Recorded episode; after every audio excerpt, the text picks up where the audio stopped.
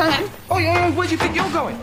1860. Through there. First left, second right, third on the left, go straight ahead, under the stairs, past the bins. Hall to open. Hold to open. Yes, and what do you do? Projection on glass. Humbug. Nothing but luminous tambourines and a squeeze box concealed between the knees. Better with two. I can't take part in this. Stop prevaricating, get the hearse ready, we're going body snatching. Not a bad life. Here come the drums!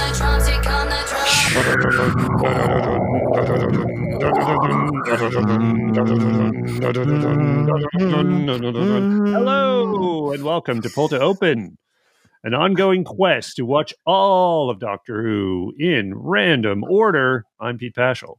And I'm Chris Taylor, and we are a couple of guys who are on this random journey, been on it for some time. Uh, we've been on it for at least 80 stories of both the classic and the new show. And I thought you were going to it's say 80 years. 80, it's been 84 years. No, not quite, although sometimes it feels like it. Uh, but yeah, we are we are barreling towards that that one third of Doctor Who done point. Uh, very exciting, and we are in a territory that we don't normally traverse here with with uh, one of our least visited doctors. Uh, we're visiting him again. So uh, so Pete, set the scene, if you will, with our previous well, previously on Pull to Open. Three stories ago, we were in the Jodie Whittaker era, rather recent era, uh, checking out a episode called "The Tsuranga Conundrum." The conundrum being forgot about that. yeah, conundrum being why would anyone check it out?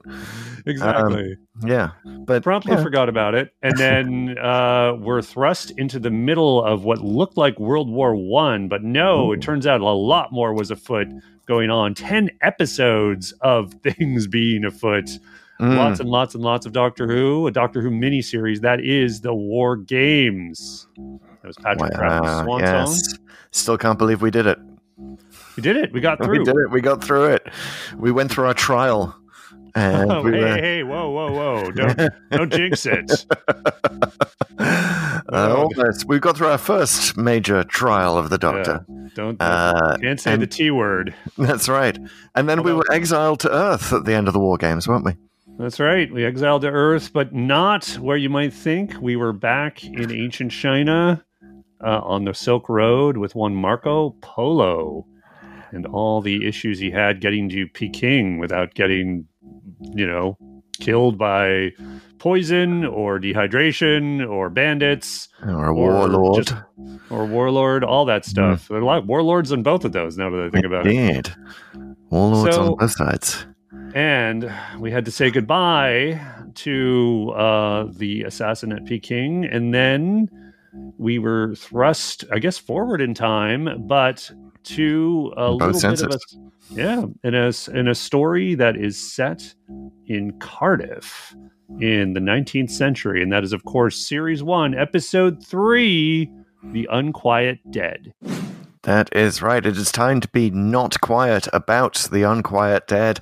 And wow, I mean, could you could you script it better if if you were the randomizer to go from Marco Polo to Charles Dickens, to go from the first historical, uh, the first true historical of the classic series to the first sort of historical of the new series? I mean, wow. We didn't even draw that connection last week, really. You know, I, I don't. I it's taken me like a whole week to marvel over what the randomizer has done here. Yeah, uh, it's astonishing. funny. Yeah, I mean, the pure historical, quote unquote, pure historical is kind of an invention of Hmm. you know fans. I mean, I know what it means. It's that there's no supernatural or alien thing going on, and it's just the Doctor in history. But the Doctor in history, I think, is how most people think about this. You just kind of go Hmm. back in time and you go forward in time, and sometimes there's alien stuff going on in the past, and I I think it's fair to say that these are both like the first historical episodes of Doctor Who in a very real mainstream kind of way. Yeah, Um, you know, for the new, new series and the old series. So yeah, it's very cool that and they took different approaches. There's like a different level of humor. Uh, we'll get into all that, but Hmm. yeah, I think we're, you know, what the, the, the sort of overall arc that we're looking at here is why why did the new show succeed as well as it did? I think a lot of the DNA of it is right here. A lot of what RTD set out to do with Doctor Who to make it the global phenomenon that it is today is is right there in the Unquiet Dead. Um, And well, we will know, sample we'll that. DNA all without going to 23andMe or some other service for it. Uh, but you're going to have to wait for that. Although, if you don't want to wait for that, if you would rather fast forward to our commentary on the Unquiet Dead, I encourage you right now to go and check the show notes in your podcast app. And it'll give you the exact time code when our commentary on the Unquiet Dead begins. If you're on YouTube, go ahead, scroll down, check out the notes right underneath the video. It should also be there, very prominent. Uh, and go ahead and fast forward if that's all you're here for. People in the future. that's But- right. That's right. We know we've got the SEO here on the Unquiet Dead, probably uh, in in the far future, whatever if- SEO is by then. If you're here today, and or um, well, just come with us. Just come with us here in the feedback loop, guys, because that's what we're doing now. Hey, feedback loop listeners, this is it. We're talking about reviews, of course. First thing, go ahead if you have not done it yet. Please review the podcast. Reviews really do help the show. About the only thing you could do better than leave a review in either whatever app you're in. Apple Podcast app is our favorite. Uh, but the only thing you can do better is, of course, sharing this podcast with a friend. Uh, That's right. You know somebody who might like Doctor Who, who might like this podcast. Um, go ahead, let them know we exist. Smash that share button. You don't Um, usually, usually smash share buttons, but smash it, and then smash again for the first person who comes up in the auto-suggested feed. Don't don't don't don't smash them so bad that they go back in history or anything, but do smash it. smash it so hard it regenerates. Yeah, do that. Uh, and we are also on socials all over the place. So we are at Twitter at Pull to Open 63. And the reason I bring up Twitter first right now is Mhm. because it is the source of our most recent Humoji challenge. Oh my god, it's that time again. Yeah, the Humoji challenge is, of course, when a fan of the show shares with us either through a review or through a Twitter comment or some other comment somewhere on social a Doctor Who story title in the form of, of an emoji. We really like getting these. We put each and every one of them, by the way, in the Pull to Open Codex. Also, check the show notes for that. Uh, there'll be a link, and every Hmm. single episode that has a title in emoji form will be there with credit. So if you donate one of these, you will be credited for all time as the author of the Humoji title for that story. Uh, it's a great way to leave your legacy for the people of the future. That's right. Leave a legacy for the people of the future. You leave a legacy for future AI, will which will be trained on the large language model of the pull to open spreadsheet. Uh, clearly, going to be part of uh, LLMs in the future. Uh, so, hi AI. Um, but really, there's a, there's another impetus to do this. Not just immortality, but also the chance to torture me. Uh, As I have been tortured and traumatized for the entire last week, my failure to get the last Humoji challenge which was, I will now never forget, hide. Mm. It was a very simple one. It was a hiding monkey emoji. And I didn't get it because hide is just, it's not in my worldview. I don't really truly acknowledge it as a Doctor Who story almost. Like, I just, you know, this is the thing with this fandom with like 300 televised stories. Can you remember all of them? Can you honestly say haven't skipped over a few? I don't think the doctor even remembers all of them. exactly. You know, and that's actually been shown when he like the clockwork robots. Remember that in Deep Breath? He's just like I don't remember what. I don't know. So, yeah, with- It's a guy coming across his old girlfriends on the street, and they're like, "We went on a date once." Huh? Huh? um, yeah, basically, that's how the doctor has. Rules number one: the doctor would fail the Humoji challenge himself. But Chris Taylor, we're not rooting for that here today Oh. for today's emoji challenge. Because yes, that's right. This is the point in the show where I get to torture Chris with descriptions of emojis, and he has to guess the episode title. And I've not done any prep for that. I'm not like I. smarter minds might, after last week's performance, like go back to the codex and just make sure that I can remember all the all the story titles in Doctor Who. I've not done any such thing. I've, I'm opening myself up to sheer embarrassment again. Uh, but here we go. I had a pretty good run for a while. I got midnight. I got gridlock. Um, Mhm. So yeah, let's let's see let's see what we got today. Kablam, as I recall. I got kablam. Yes, Yep, you were doing all didn't, right. even, Didn't even have to say the word Amazon. Well, I like your chances on this one, just so you know. Okay. Oh, but you did last week. All right, All right, here we go. here we go. Are you ready? I'm ready. I'm ready. All right. Let's get this over with. Two emojis. Yep. First emoji woman in witch's hat and staff. Okay. Second emoji magnifying glass. The Witchfinders. oh, oh, Boom, out of the oh, gate. my goodness. Wow, I've just, I've just, I feel like I should have had a blood pressure monitor on. You would have just seen it sink at that moment. I should have. Uh, I, I really thought about this one. Should I say pointy hat? I probably should have, looking back. but it was like it's so clear. Like it is the witch's hat emoji. It's like the proper name for it, I believe. Yeah, and and pointy, pointy hat would just take me to the Witchfinders anyway, and James the Yep. First's pointy hat. I mean, yeah, uh, no way I wasn't going to get that one, especially as it's one we've been to. I feel like True. those are much easier. Who emoji challenges? Uh, well, thank you for that. Thank you, Dalton, nineteen sixty three. Uh, please, listeners, come on, bring me, bring me a hard one. Bring me a hard one. See what you can do to to make me agonize and uh, and just uh, remember with gritted teeth throughout the week between podcasts. That's right. Challenge us, or we'll, we might be forced to come up with our own. So get another batch in here, guys. Good stuff. Thank you, Dalton, nineteen sixty three, for the last batch. Um, it was good times.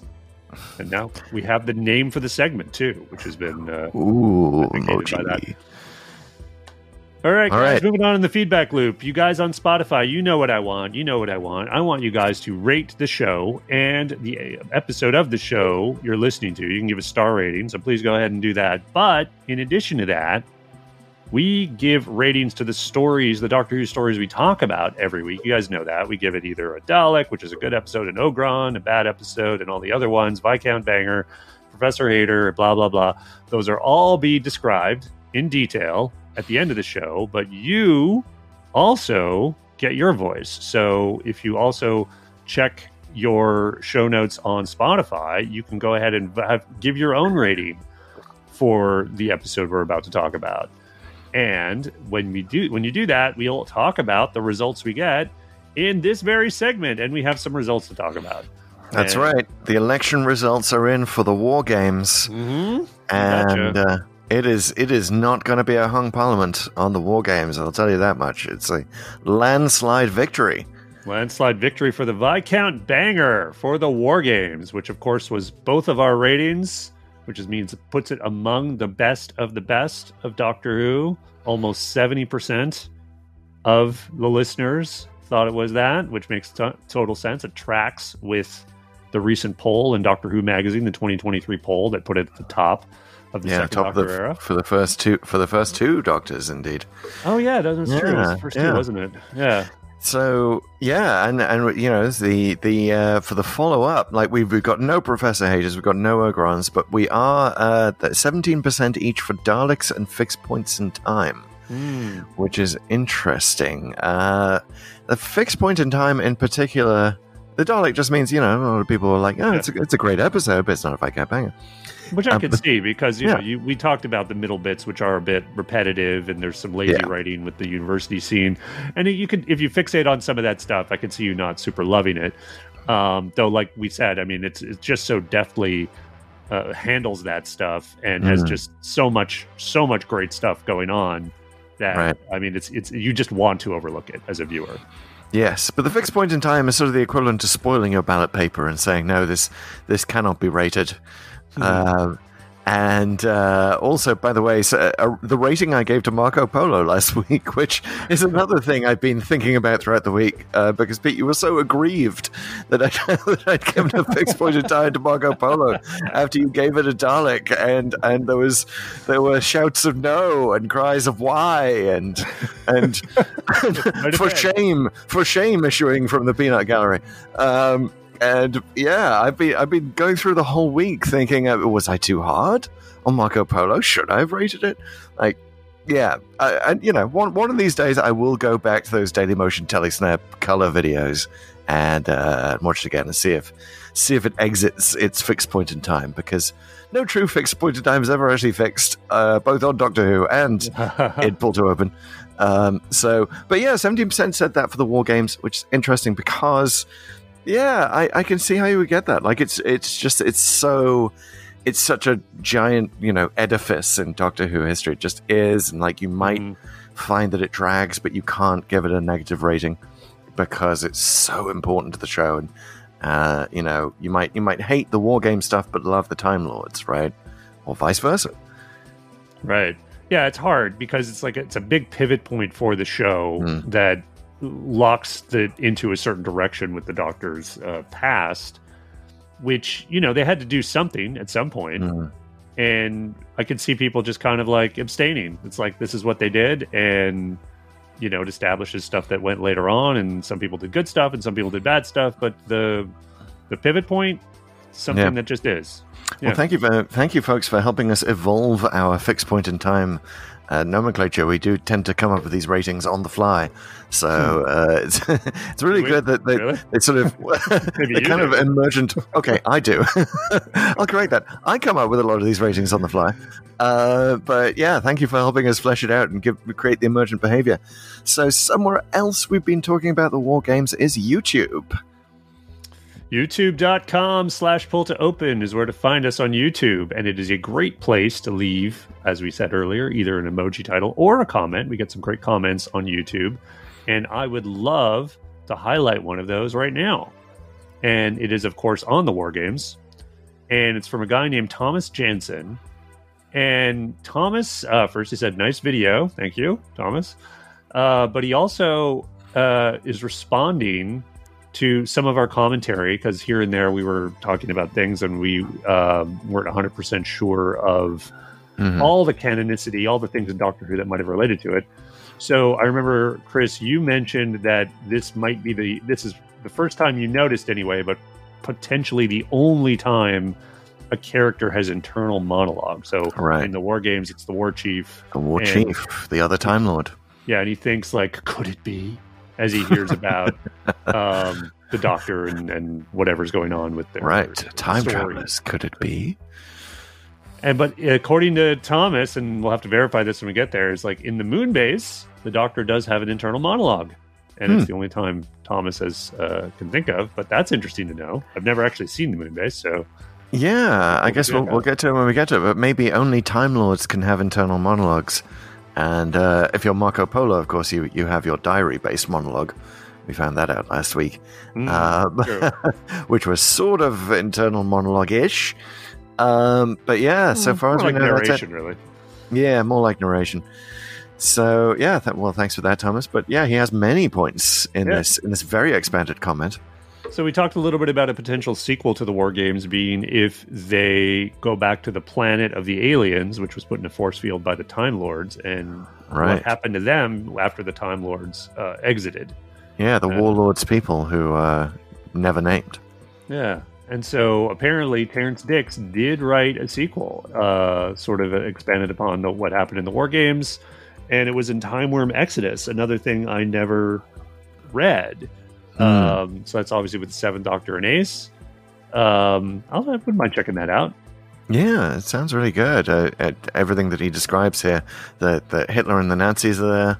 Uh, the war chief is deformed. He had a botched regeneration, which answers our question about what happened to the war chief. Yeah. Uh, yeah, and that you know, Warlord's son, and, and yeah, it's it's interesting because Terrance Dicks did also do a, a literal sequel, I believe. He he jumped into the whole season six B controversy and and created a, a sort of a season six B himself, Hmm. uh, I believe, which was a different novel. So this is clearly something that he uh, has has tried to do in various guises. But this this uh, yeah, I didn't know about Timewyrm. Great title. And uh, I didn't know that the, the Warlords people are back. I'm really sort of keen to find out if you if you learn more about this alien race that loves playing war games and why, and uh, you know, great opportunity to flesh out that history. So, looking forward to checking that out. Yeah, yeah. Like these, uh, it's like that, and like the Celestial Toy Maker. These kind of Mhm. like manipulative, powerful aliens with sort of goals of their own. Um, which involve playing, yeah, which involve Yeah. playing with their their prey uh, for various reasons. And yeah, that, that was definitely my theory during during the war games was that uh, this isn't actually a race that really wants to conquer the universe. They just want to pretend like they are, so it gives them an excuse for these war games for plucking, you know, uh, antagonistic aliens out of their time streams and setting them to war against each other. Yeah, they're basically ba- like the Time Lords in the Death Zone, just Yeah. separate from the Time Lords in the Death Zone. So, Mm-mm. you know, why not? Mm, That's a that's a kind of a cool idea. Um, okay, so one last thing he mentioned is that another theory about the War Chief is that he is the Master and regenerates into Roger Delgado after this story. And I've heard this before.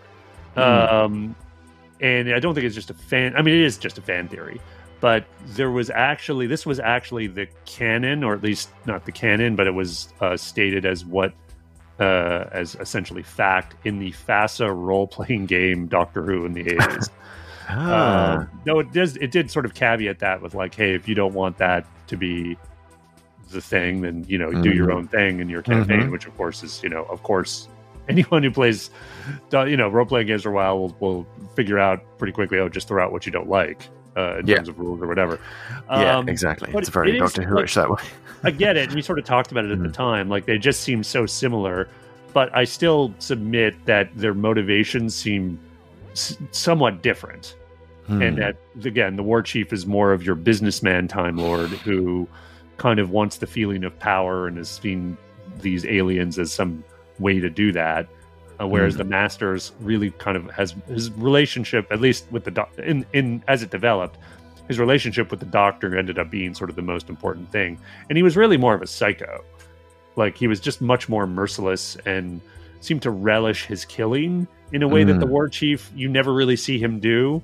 Like yes he's certainly okay with having all these humans fight and have there be sort of mass slaughter to further his his plan but you don't get the sense he's like loving it for that Yes. specifically which i think the master i think throughout his run has always sort of been shown to do Well, it's, it's certainly he doesn't have uh, kind of the the the tricks and tools of the master of the Delgado master uh, at his disposal. But I kind of like this headcanon, and I, I love hearing about all ca- headcanons, so I can sort of run it against my own internal headcanon and decide whether to add this or not. I kind of like this one because it suggests to me that that's why Delgado kind of that's why if the, if this is the master, then the master then goes on to like develop hypnosis to uh, to get the "I am the master and you will obey me" uh, slogan, which to my mind, like that's that that's what you would do if you had to fight with the security chief day in day out with that Right. guy with a really annoying voice, and they're constantly in loggerheads throughout the war games. And I could just see the master being, "Oh God, I'm never going through that again. I have to be able to just control people, so they don't they don't they're not that tedious and in my face and shouty." Uh, Yeah. I'm just going to start calling myself the master, and people will obey me. Well, and if you wanted to really go with this theory, you could make the case that what happens to him at the end of the war games is the thing that changes him and makes him obsessed with the doctor and Yeah. blames the doctor for what happened, particularly since he was so willing to trust him and be friends with him in you know ruling the galaxy and working against this warlord race um, and then he just gets bitter and resentful. I mean, it's kind of like old school supervillain origin story. You know, Yeah. certainly better than like I lost my hair and therefore I hate Superman forever. So this at least would would sort of justify it in some way, in that he's Yeah. tortured or killed and humiliated by these people, and then regenerated hey, away. And, You could also say tissue compression eliminator might be something he was working on to be like, hey, you don't need fully sized soldiers to fight these wars for you. Uh, let me uh, let me work on something that will turn them to actual action figures, which may be a little bit more what you're after. Uh, people who love to play games. not bad. I was actually thinking it's like when he tries to crush the doctor in the SIDRAT. He sort of Mm. thinks, hmm, that's not a bad idea. I just shrunk him down to a pulp, or maybe something even more pretty. I could put it on a shelf or say, hey, I like. Yes. Shrinky dinks. You've just invented shrinky dinks. I love it. Well, great headcanon. Thank you. And great uh, set of comments uh, from, from Thomas, who did put at the part of his comment, I don't know if you guys read these comments. Um, which I think we just proved we do. Uh, so yeah, you you leave us any kind of uh, commentary with lots of lovely, juicy headcanon in it. We're gonna dive right in to that stuff and uh, praise it to the high heavens. So you could, too can do that on YouTube. You can also do it on our most active social network, which is TikTok. You betcha. We post short videos there all the time. Uh, we've got over 11,000 followers there now, which is great. And they come out. Oh, do they come out when we, we cut videos? Uh, we get lots of great comments. Come join in.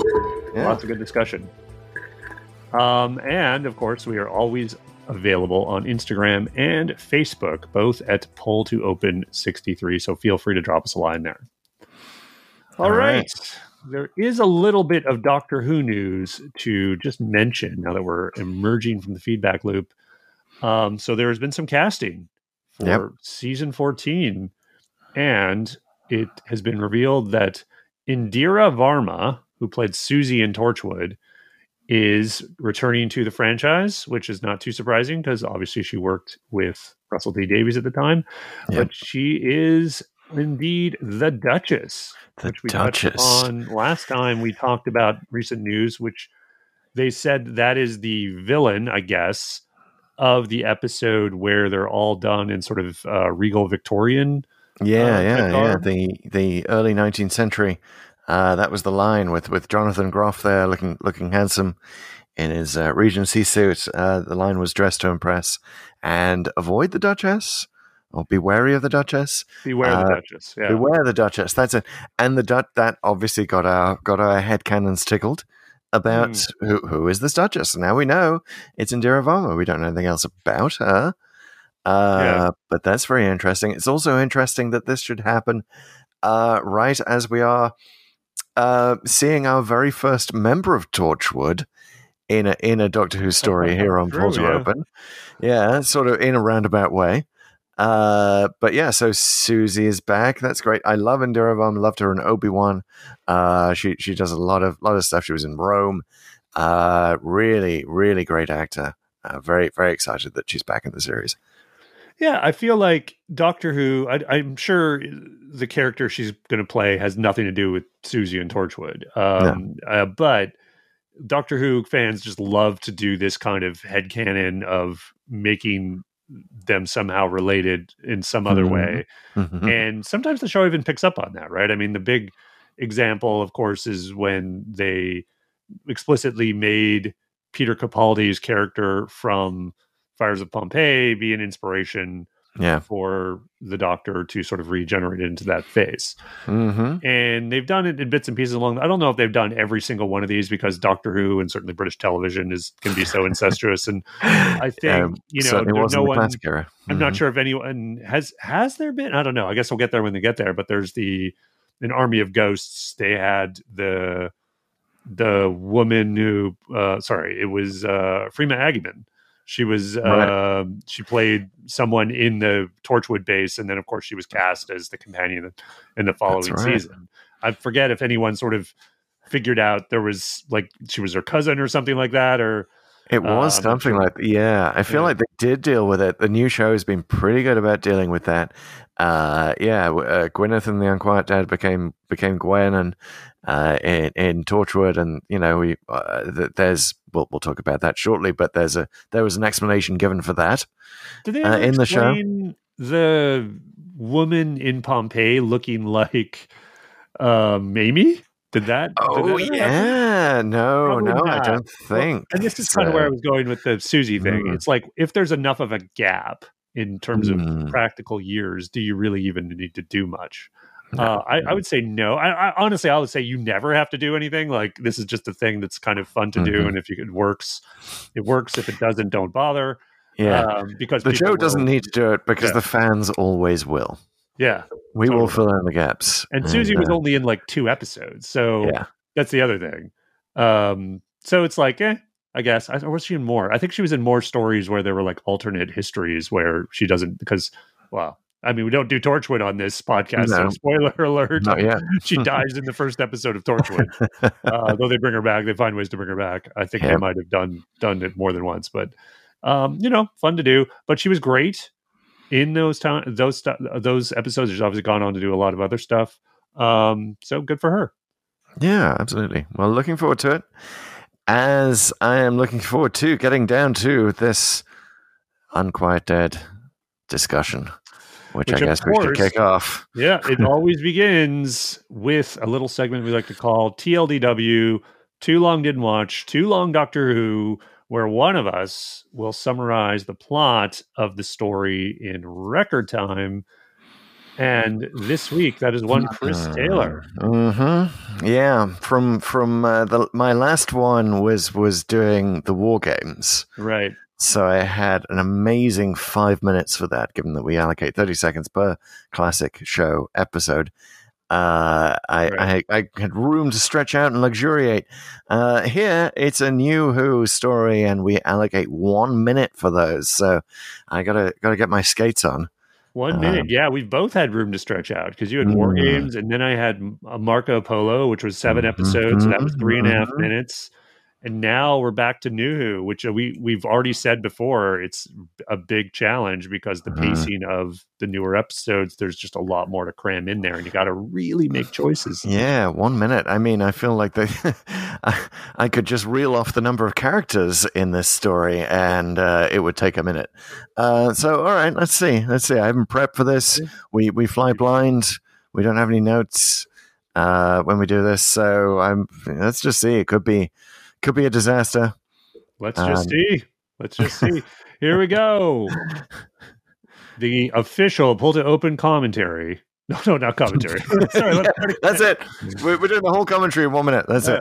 No, All right. official. this is it now. The official pull to open summary for the unquiet dead. Get dead. Get dead. Get dead. What's wrong with me today? the dead are unquiet, and uh, yes, they are. They're All right. messing us up already. The It's girls are here. Okay. it's happening. This Yes. this summary for the unquiet dead is happening in three, two, one, go.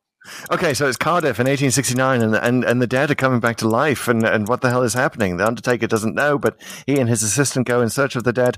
Uh, and meanwhile, uh, Doctor and uh, Rose uh, land in uh, what they think is 1860 Naples, turns out to be 1869 Cardiff, and uh, and Charles Dickens is there, and and he, a member of his audience, is is one of the the people who's possessed, and it's it's it's a race called the Gelth. The, the Doctor discovers after he and Charles Dickens and, and the Undertaker all all get together, and there's a séance, and and they they learn uh, through this woman uh, Gwyneth, who has the gift of the sight, uh, that Cardiff is on a rift, and it's a time rift, and the Gelth are trying to come through and and assume corporeal form. So they've been using the dead, but no, they they want to use all of humanity, uh, and they're actually evil. So, uh, but one thing that happens is they are they are trapped by the natural gas lamps, uh, which the uh, the Doctor and Charles Dickens eventually figure out how to suck them in to the gas lamps, uh, thereby saving the Earth uh, from from the Gelth. And, uh, And Charles.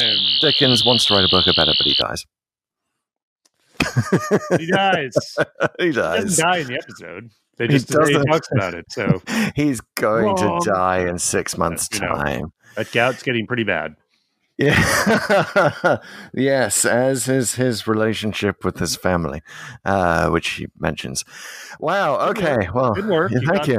the the plot stuff of the gas itself, which was pretty crucial, even though it was Yeah. a little bit forgettable. Um, and Yeah, I'm not 100% on how it works, but you get it, right? Yeah. Within the context of the story, you get it. Yeah, most of the characters in there. I forget. I don't know if you mentioned his name, but uh, there's Sneed. Sneed was the Undertaker, yes. Yeah, Sneed, what a great name. good, great Uh.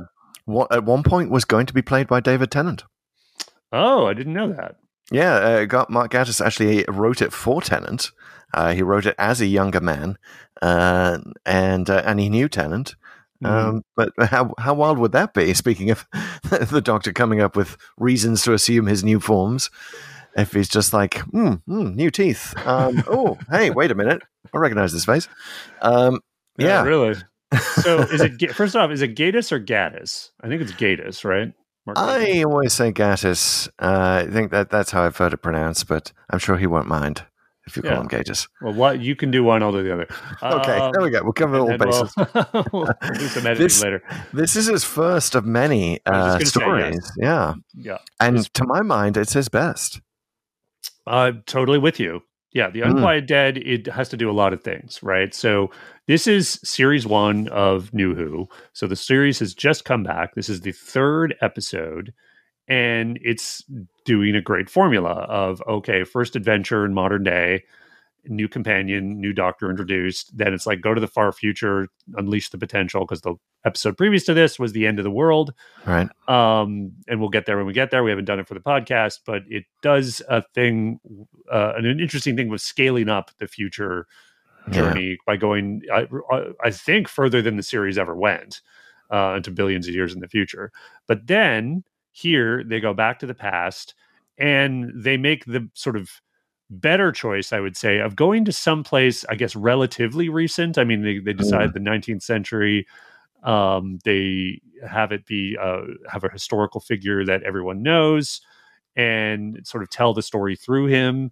In and so they're really kind of trying to uh, reintroduce viewers to the show while also introducing older viewers, people who knew the classic Mm. series, to this version of the show. So that's Yes. kind of what I was like as I watched it this time, and I'd, I'd obviously seen this a few times before, but I was really trying to sort of zero in on how they were establishing what New Who is, and like consciously doing like not we're not just doing Doctor Who, we're doing it for this new audience and with sort of new ways of telling stories. Uh, yeah, and it's yeah. real, real uh, milestone in my mind because of the changes that took place during the writing of it, which is that uh, so it was it was Russell T Davies' idea to have Charles Dickens. Uh, he wanted an episode with Charles Dickens. That's how this started, and he goes to Mark Mark Gatiss or Gatiss, his friend, and says, you know, can can you write this one? And like, we just need Charles Dickens in it. and And he comes back with what is basically a ghost story at, at Christmas, which is they did not know at this stage. First of all, that, that's interesting, isn't it? To to like think of a time before they were like, no, save it for Christmas, save it for the Doctor Who Christmas episode, which should have been such a natural thing to do with this. Given that it's set on Christmas Eve, it is a perfect, perfect Christmas Right. episode. but I Um, presumably they didn't even know they were going to do Christmas episodes. No, no, they did not. They did Yeah. not. And of course, they, they wouldn't until uh, technically the beginning of the next season with Christmas Mm. Invasion, uh, where David Tennant does actually come along.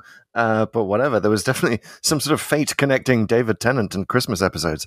Um, and uh, but it was um, uh, Mark's early scripts, Mr. Gaddis's early scripts were kind of much more gothic horror Right? um, yeah. which was not really him, and it was it was very easy uh, if you're in the UK scene, the UK acting slash you know comedy TV scene, to say to Mark Addis, "Hey, why don't you write it a little bit more like League of Gentlemen?"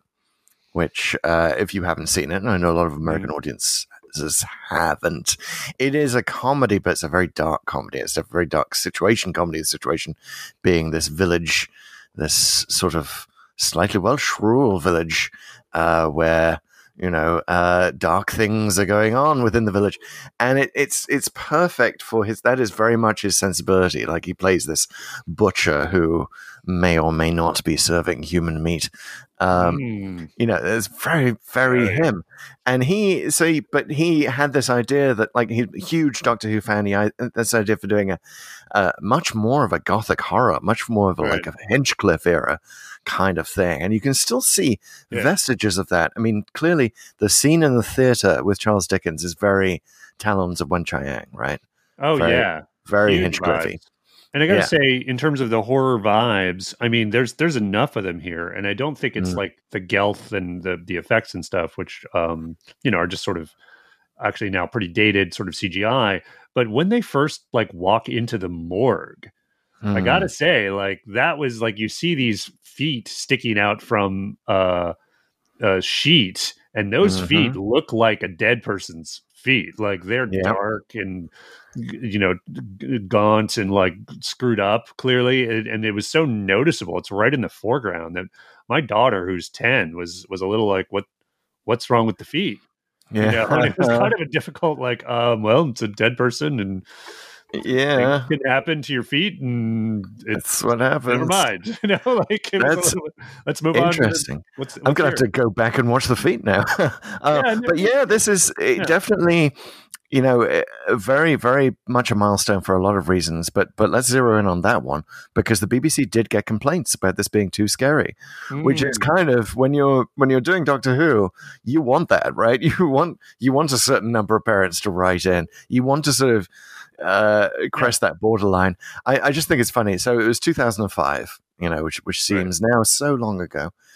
Um, and uh, they, they there's a Guardian story on it uh, that says more than 50 people have so far complained about the show, although the BBC said the number could rise to as high as 100 when emails were taken into account.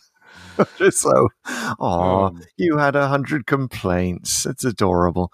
Um, well, I mean, like, who's feeding who? I don't know. I, I, I maybe I'm too skeptical about the press now. Maybe I'm reflecting Yeah. a little bit of 2022 skepticism. But is someone at the BBC feeding stuff and because of their agenda? I don't know. But yeah, like it's it from today's standard in terms of Mm. fans complaining on Twitter or whatever. It's it's nothing. Uh, Yeah. But back then, like literally writing a letter, yep, like that honestly counts for more than a thousand tweets. I would argue.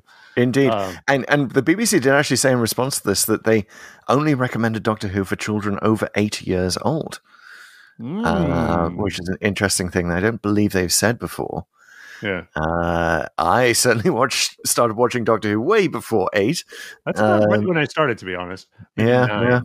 But uh, it's, I'm glad we're keen on this. So, so again, I watch this with my whole family. So my 2 Mhm. kids and my my wife, and Grace is very honest. Like she was, she was liked it, but she was scared mostly of the zombie stuff.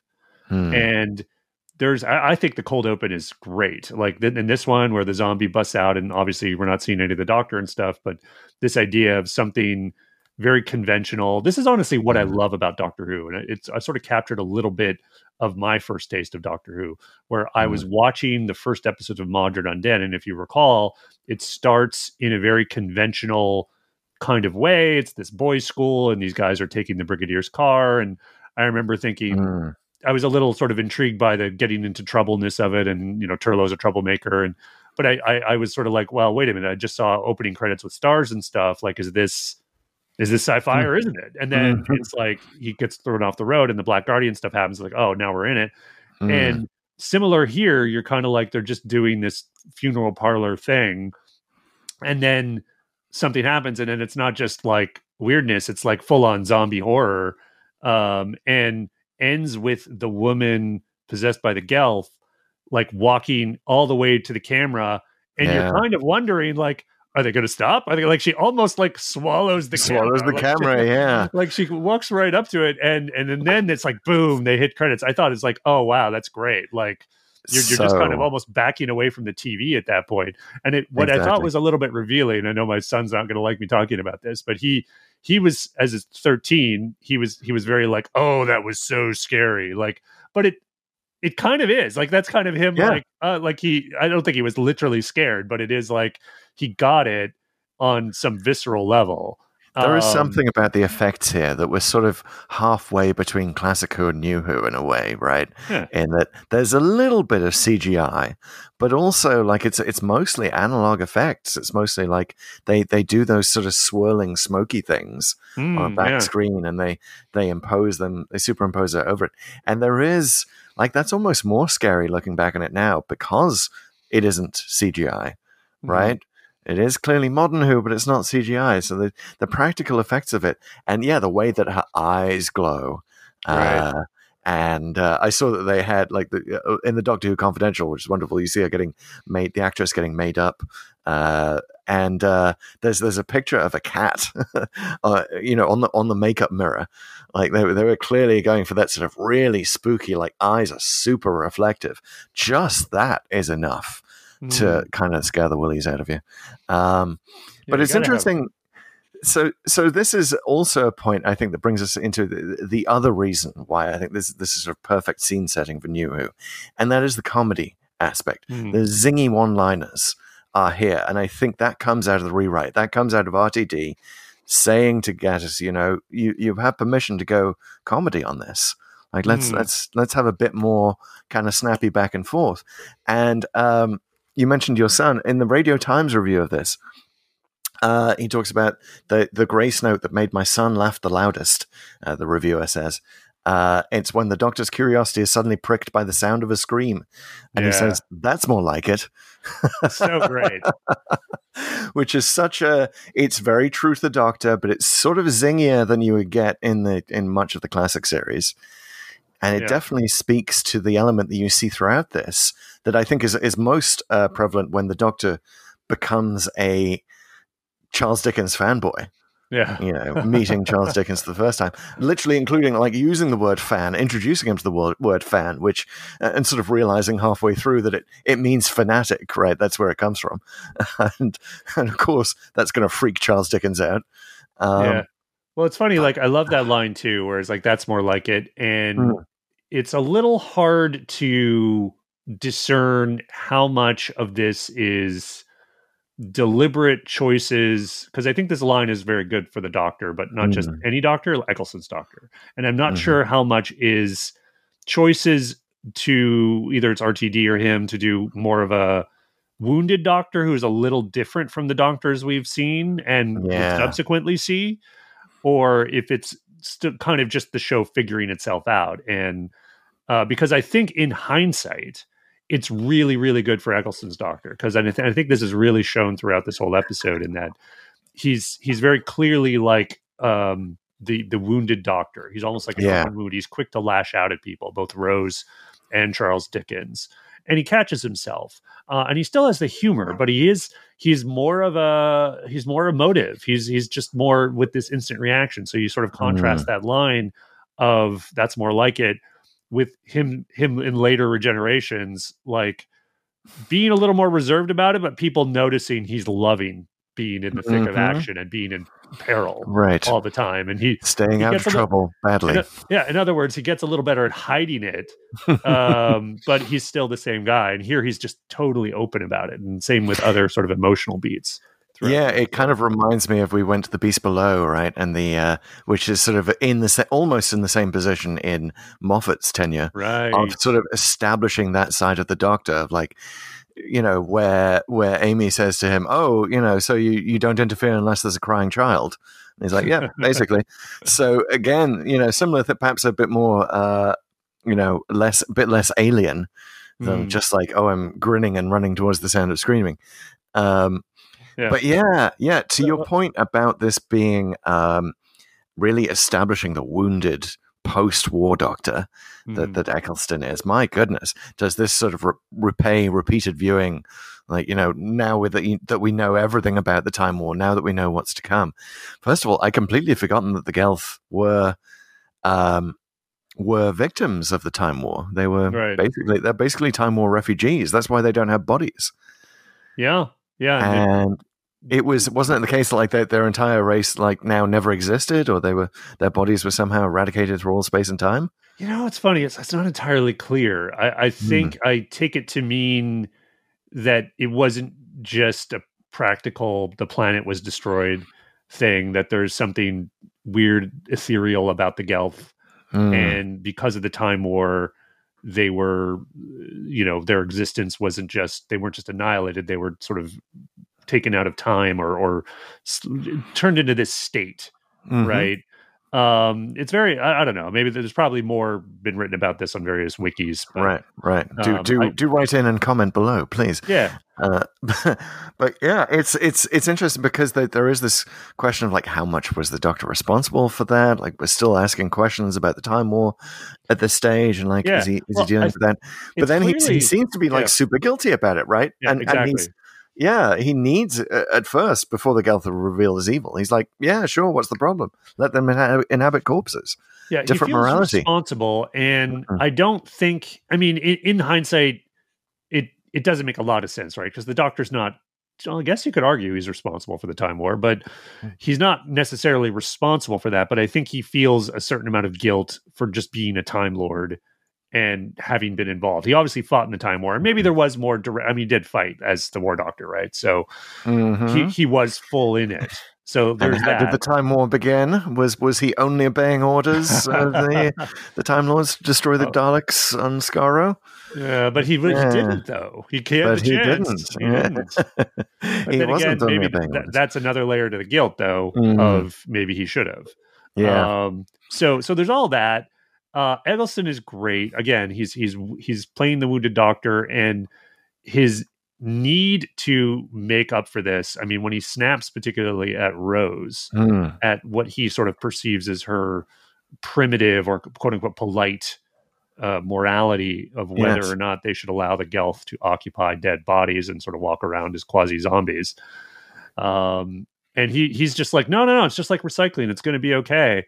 Yeah. And I got to be honest, I'm, I'm a little more on the side with Rose. Like, uh, this, uh, that doesn't really? that doesn't quite.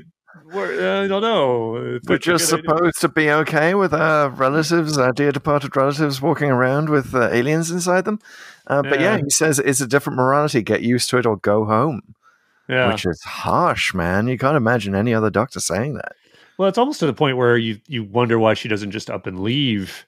Um, Mm. But they he Mm. he's he sort of comes back to both of them, both Charles and Rose, in realizing he's gone too far. Like he apologizes to Charles Dickens for snapping at him when he's he shows justified skepticism. I mean, he's from Mhm. you know the 19th century. He's going to be all like, "What is this? This is poppycock."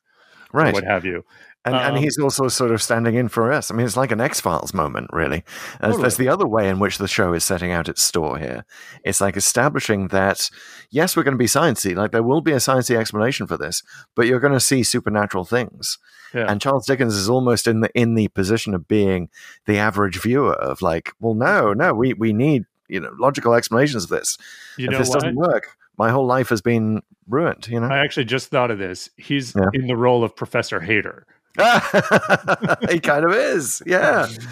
Charles I mean, Dickens, he's- he got 19th century Professor Hayter. the build and all that. It's, it's basically that. Um, interesting little time flight reference that Love it. wasn't a reference.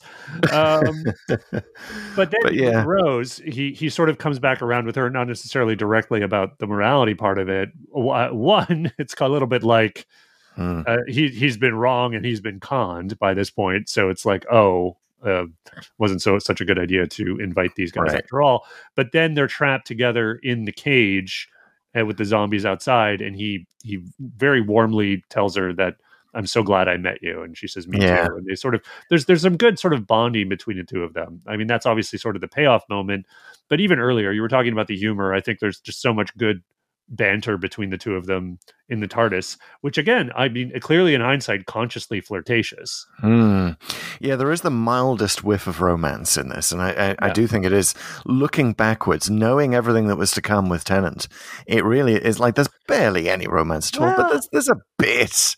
It just seems so minor maybe- now, right? I mean, I might maybe I just have a thing for Billie Piper or something, Yeah. but the way she looks at him in various places, it's Mhm. very like, you know, especially when she says better with two. Better with talks two. About that. Yeah, And it's such a like, good a bad scene life." too, Yeah. because again, it sort of reintroduces the idea, and I don't know if it's ever been better expressed in Doctor Who.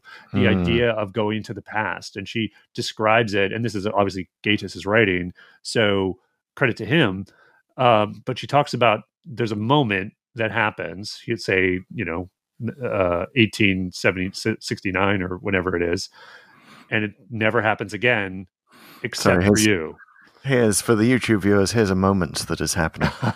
Uh, yeah, yeah. We get the little Nice. Easter eggs on YouTube. There we go. I've been, You- I've been waiting to use this all show. I have a little little moment. Here. That's a randomizer. it's a six-sided randomizer. When we get down to six episodes, we'll we'll use that. It is literally the Um, moment, which brings us to Rose and the, the fact that the Bad Wolf reference is Mm. used in here. Yeah. And Big Bad Wolf. yeah, there's so many interesting directions to go here because it does establish so much. It it really is. It's not a first mention of the Bad Wolf season arc, right? But it's definitely the Uh, fact that Gwyneth sees it- it. I think in it Rose. in- I think it She was in- sees I something about the Bad. Wolf, but it's a perfect, you know, sort of, you know, mention of the season arc. Throw that in there. Obviously, it establishes that Cardiff is on a time rift, uh, and you know that will have so much more importance going forward. Uh, and uh, It also Yeah, it- establishes Eve Myles as a member of the Doctor Who slash Torchwood family. It does. Eve Myles did such a good job as Gwyneth the maid in this, who can see forward in time in a very spooky way. Uh, as uh, you know, she did such a good job here that, that she was a natural to come back as uh, Gwen. And- and Cooper, it's- right? I'm remembering. funny, remembering Like we were just talking about in the pre-show Yeah. about Indira Varma coming back Yeah. to the show, and uh, will they do some kind of connection with Suzie? I kind of hope they don't, but we'll see. Mm-hmm. And but here they later explicitly made that connection in Right. Journey's End, yes. where I don't know if that was just to explain it away, like in that. Like, like did they think people would, if you only watch Doctor Who, you would think, "Hey, it's the girl from the Right. Unquiet Dead." Hey. uh, so you, they had to explain it because it's it's really kind of like ex- almost an extraneous moment there. Hey, did you have? Are you from Cardiff or yeah, well, an old But it's it's the kind of thing that, that RTD does very well with a single line. We've talked about this on the show before. He he does sort of answer these questions a little bit in our head more than any other showrunner. But also, it was a point where the Doctor, Rose, and Gwen are together for the first time. So it feels like that's a natural moment to to bring up that question. right, Why right. does she look so much like the maid from The Unquiet Dead? Like Rose would think that, the Doctor would think that. You know, uh, it, it just it, it's it's a gimme. You know, natural natural line to drop in there. And I'm so glad that it does. You kind of wonder. I guess maybe they explained this in the Journey's End line. I can't remember, Mm. But she's so young in this episode, and she's Yeah. so clearly like she I, I, doesn't have a family yet. Yeah, Is it is it that she's sort of related from a different relative, or I think what they say is that she's not related, but it's something to do with the time rift that her face is sort of imprinted, basically. Mm. on on Gwen Cooper. Um, so yeah, if you want to look like people from the past, go to Cardiff, hang out in Cardiff on the time rift long enough, Mm. And you will retroactively have your face be that of someone from the 19th century in Cardiff. I don't. I'm not sure if that's exactly how it works, but yeah, you know, to, to the point about comedy, like uh, she and the the Undertaker Sneed have those have these wonderful comedy moments. Uh, Sneed, by the way, has the best comedy Welsh accent in Doctor Who since the Green Death. Uh, This doesn't say. Boyo at any point, does he it? doesn't say boyo, but he does say the stiffs are getting lively. Uh, which I think is wonderful. He just has what such a wonderful approach. You see it often in Doctor Who. It's kind of a science fiction trope of like the guy who's just trying to cover it up because it's bad for business if people know about the ghosts or the aliens or whatever. He's he's so like that. And uh, but he takes such glee in it, like in his oh the stiffs are getting lively, time to go body snatching. Um, wonderful, wonderful acting. Uh, a great comedic actor for, for the role of Sneed. Uh, You can't imagine David Tennant doing it like that, right? Uh, It's smart. yeah. And you kind of, you kind of, uh, even by the way he talks, you're almost a little Yeah. dismissive of him at first, but then you realize he's he's kind of quite diabolical, right? Like he's he's got a whole go-to plan for getting these loose zombies, and it involves carrying around chloroform, apparently. exactly. So that- I don't think chloroform's Rose- nosy insiders. Yeah, Yeah, I don't think Rose is the first person to get drugged on this uh, zombie hunt that he apparently does every now and then. I love it. I lo- and and the fact that the girls wanted to go and see Charles Dickens, which I think is is wonderful. Uh, why wouldn't you? you know, you you're visiting you're visiting this world for the first time. Why not go and see one of their greatest living writers? Uh, but okay, is it time? Can can we talk about Charles Dickens now? Let's talk about Charles Dickens. Are we going to go to the corner? Chris, Let's go to the- corner. It's History Corner, but with with a, a brief intro, introduction, which is, of course, we have to say that Simon Callow is possibly one one of the greatest actors ever to grace Doctor Who. He is 100%, extraordinary, and he uh, he was the perfect for this role. He really is. He's inhabited Charles Dickens before. He's done it on the BBC many times. He's very familiar with Charles Dickens, uh, and the only reason that he did this, like he was a big movie star by this point, you know, for four weddings and a funeral, really really established him uh, internationally and and showed what he could do with that wonderful plummy voice. Um, and uh, it- and it was just the fact that Gatiss was a Dickens fan as well, Mm. and really just sort of like threw in these great references. He was afraid that Dickens was just going to look like some sort of cookie cutter 19th century author, but they throw in things about his social activism. They throw in the, the trouble he had with his family and the, the fact that he was always on tour and exhausted by it. Well, and Uh, and, I- and the fact that yeah. Little Nell's death is actually quite hilarious because it's so over the top. So I'm I'm not a big Dickens fan. Not that I'm a non-fan, but I don't really just Mm. know much about him and haven't read read his works. Um, certainly know of him, but as I understand it, he he was really his health was really bad Yeah. late in his life, and honestly, like I, I understand the depiction here is kind of generous. you know, like he doesn't Yeah. have really gray hair. Yeah. Um, but it is he he. The thing is though, Simon Callow is so good that, in, especially in that initial scene, like he just establishes where this guy is in his life and such great lines. Even I mean, even Hmm. even as a writer uh, who thinks he can't really do it anymore, he doesn't really have it anymore. He's still able to say things like, "Maybe I'll, I've, oh God, I can't, I'm going to butcher the line, but Mhm. I've thought everything I'll ever think." Like Oh, something yeah. like that. Yeah, And and the just like- stagehand is like, "Oh, you can you can think up something new, Mr. Yeah. Dickens. You know, it's, it's okay." Dejected lines like, "Oh no, the show must go on, but I'm done." and he's performing a Christmas Carol, which is, of Yeah. course, what, what Dickens would be called on to perform on again and again. And he would do exactly what he does here, which he really puts his all into the performance. And Mm. you can see the audience is so in it and so wrapped And, and Dickens has them in the palm of his hands, uh, which is when he gets upstaged by the Gelth, damn hecklers. Um, Well, I gotta say, I, And- lo- I love that bit. Uh, this might be a personal thing for me, just because I did see uh, basically someone doing Dickens in Hmm. the sense of doing what he's doing here and narrating a Christmas Carol hmm, just by voice and hand gestures and a couple of very minor practical effects on stage. But it was literally like th- this exact idea yeah. at a, at a fringe festival in, in Canada once. And I was just always just so taken aback by how much I liked it. Like it was just wow, Yeah. that was really great. Like like this idea of just sort of narrating a story, it's kind of a lost art. Yeah, it really is, and Dickens was was a master at it. I mean, it really is. You you have to have a, an actor of Simon Callow's caliber Mm. to portray just just how just how amazing his stage presence was by all accounts. And it's so sad that he you know died before the era where we could have a recording of this. Uh, but but he was just extraordinary and mostly tireless. He, he would often just leave it all on the stage. Um, if you don't know about Dickens, here's what I recommend: read. Uh, there's a new book by Nick Hornby called Dickens and Prince Hmm. which uh, finds a, a surprising amount of connections between uh, you know the the music star Prince and and Dickens. And one of the things that, that, that really connected them is how how good their live performances were. You know, they could just come up with something creative on the fly, and you really need to see them live. Um, I'd also recommend if you're going to read one Dickens, read David Copperfield. That's that's all I've done. That's the only Dickens I've finished, uh, because it is kind of his life story. Uh, it's the closest one to his life story, and there's a great Ar- Armando Iannucci movie made recently of that. Um, but here's the thing: we do now actually know.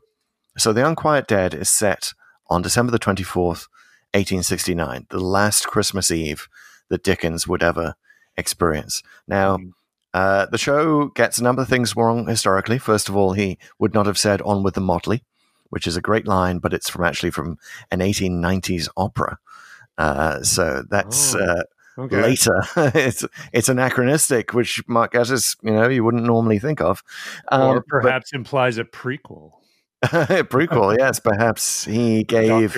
Yeah. No, the doctor gave- would say that line in front of him at an earlier time. yes, hmm, yes. Um, but it's uh, so. What is interesting is we now know. We did not know. I, I think we didn't know at the time where where Dickens was for this Christmas. Um, But we we do since this was screened in 2015.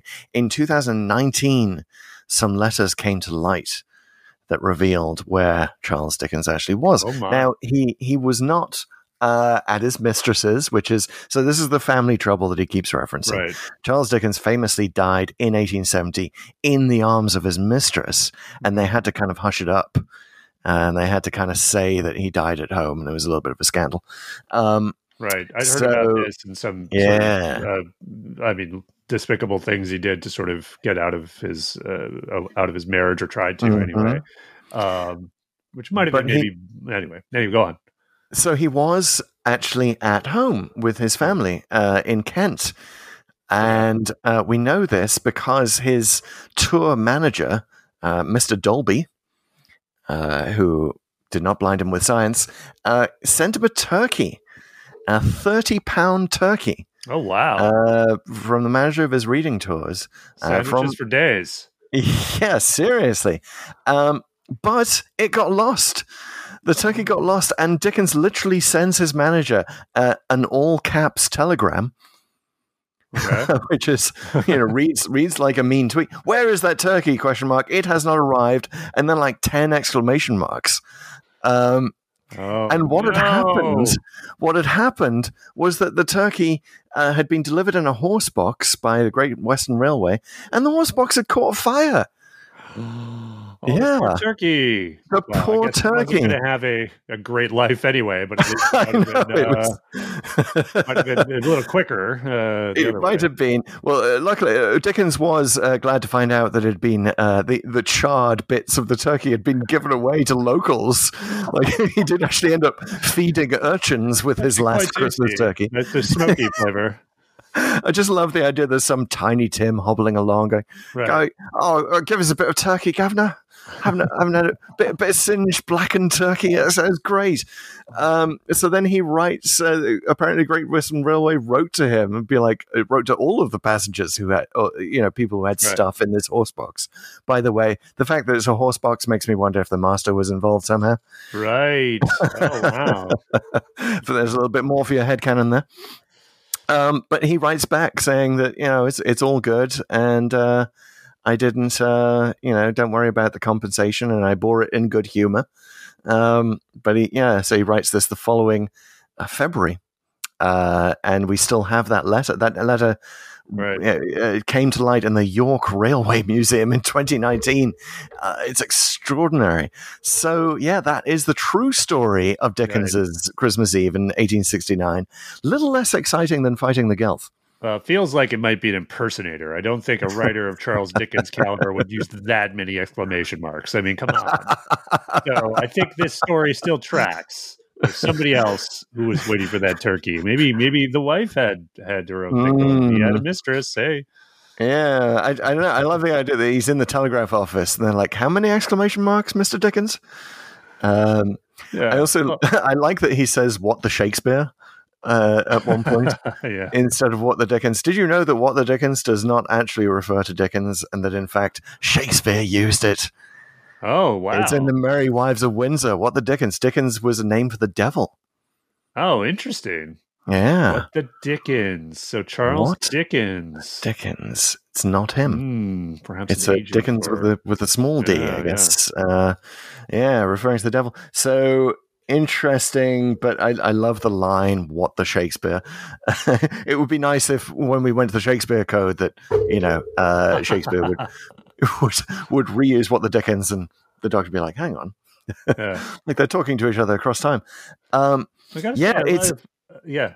I was going to say it's such a risk that they took here to put Charles Dickens on because Right. they don't often they hadn't done that a lot in the classic series, right?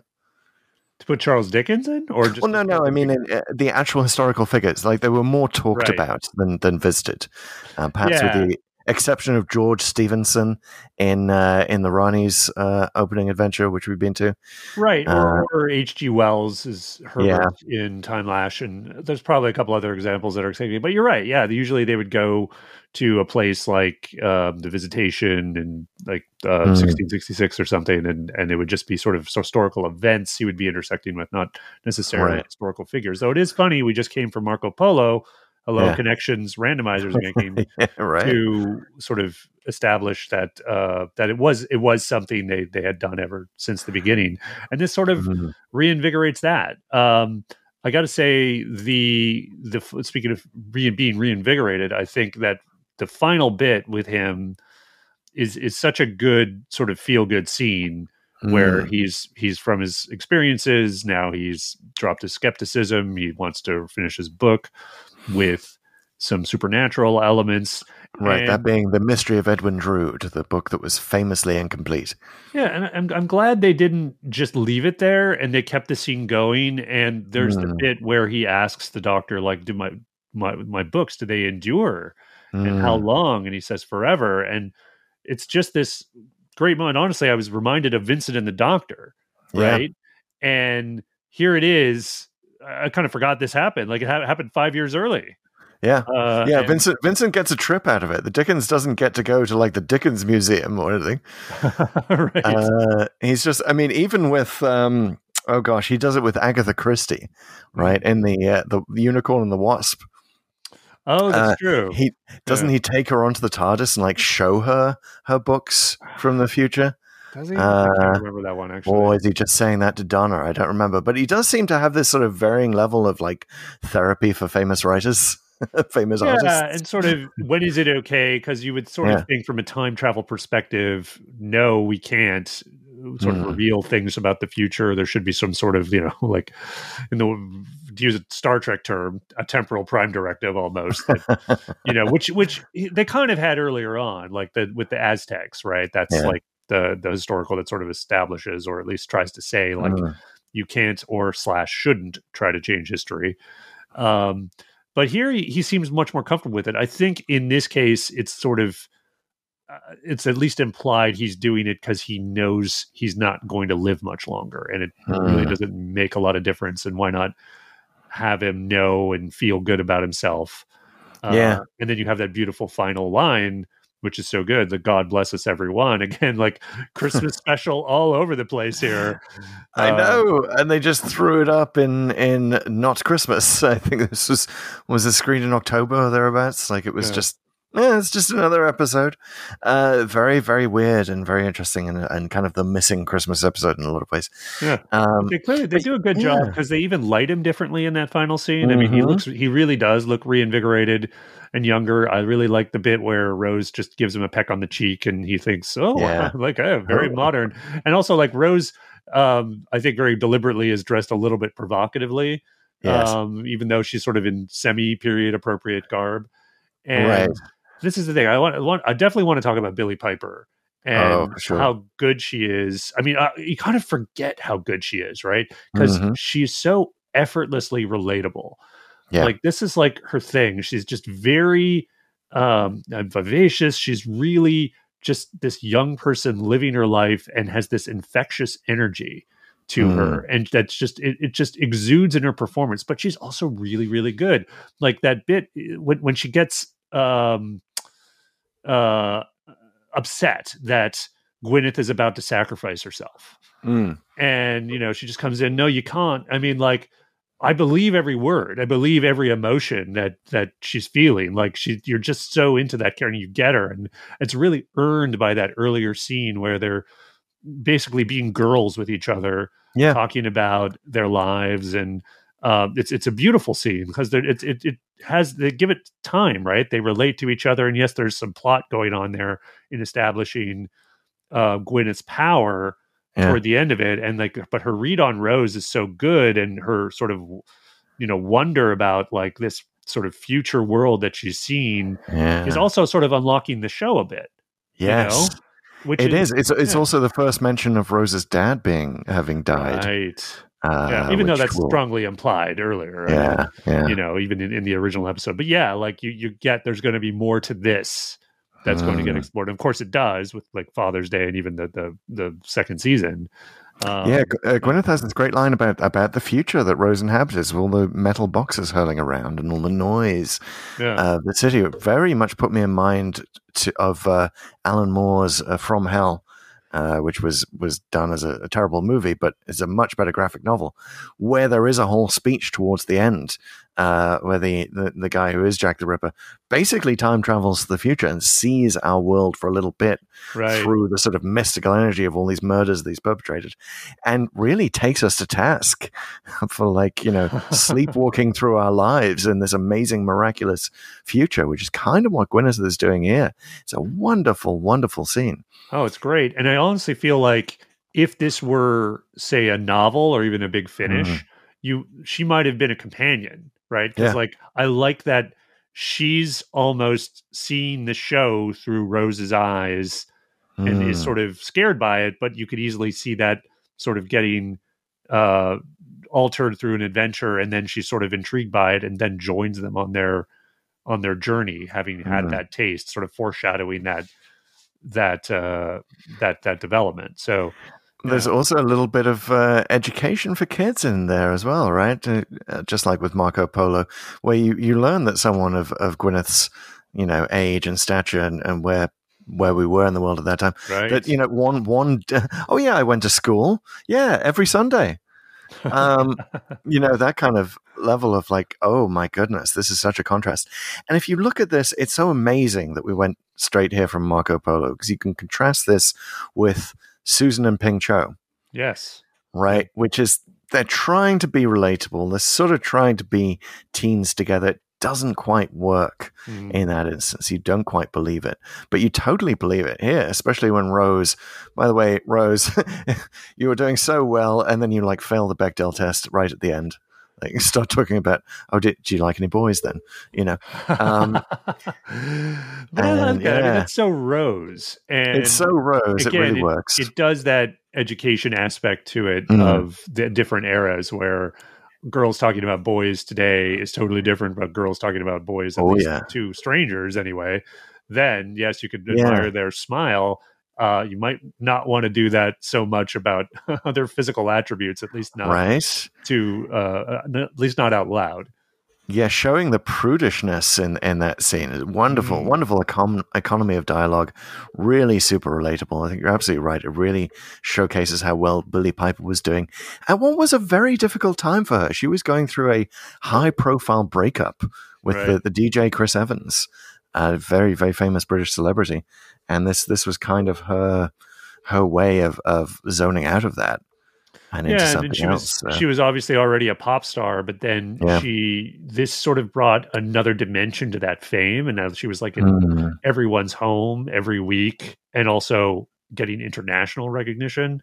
Um, yeah, so, so yeah. kind of surprised she's doing so well today. I assume. Quick plug, by the way, if you haven't seen it for I Hate Suzie, uh, still available on Max, uh, which is really sort of semi autobiographical dark comedy starring Billie Piper, um, in which she sort of has this past where she was a famous character in a science fiction series. Hmm, Uh, and they do play with a lot of that and the way that she gets treated because of it. nice. Um, but yeah, yeah, definitely harkens back to this time. so, Uh, but it, yeah, it yeah. wouldn't be a Mark Gatiss episode if I didn't have problems with the plot.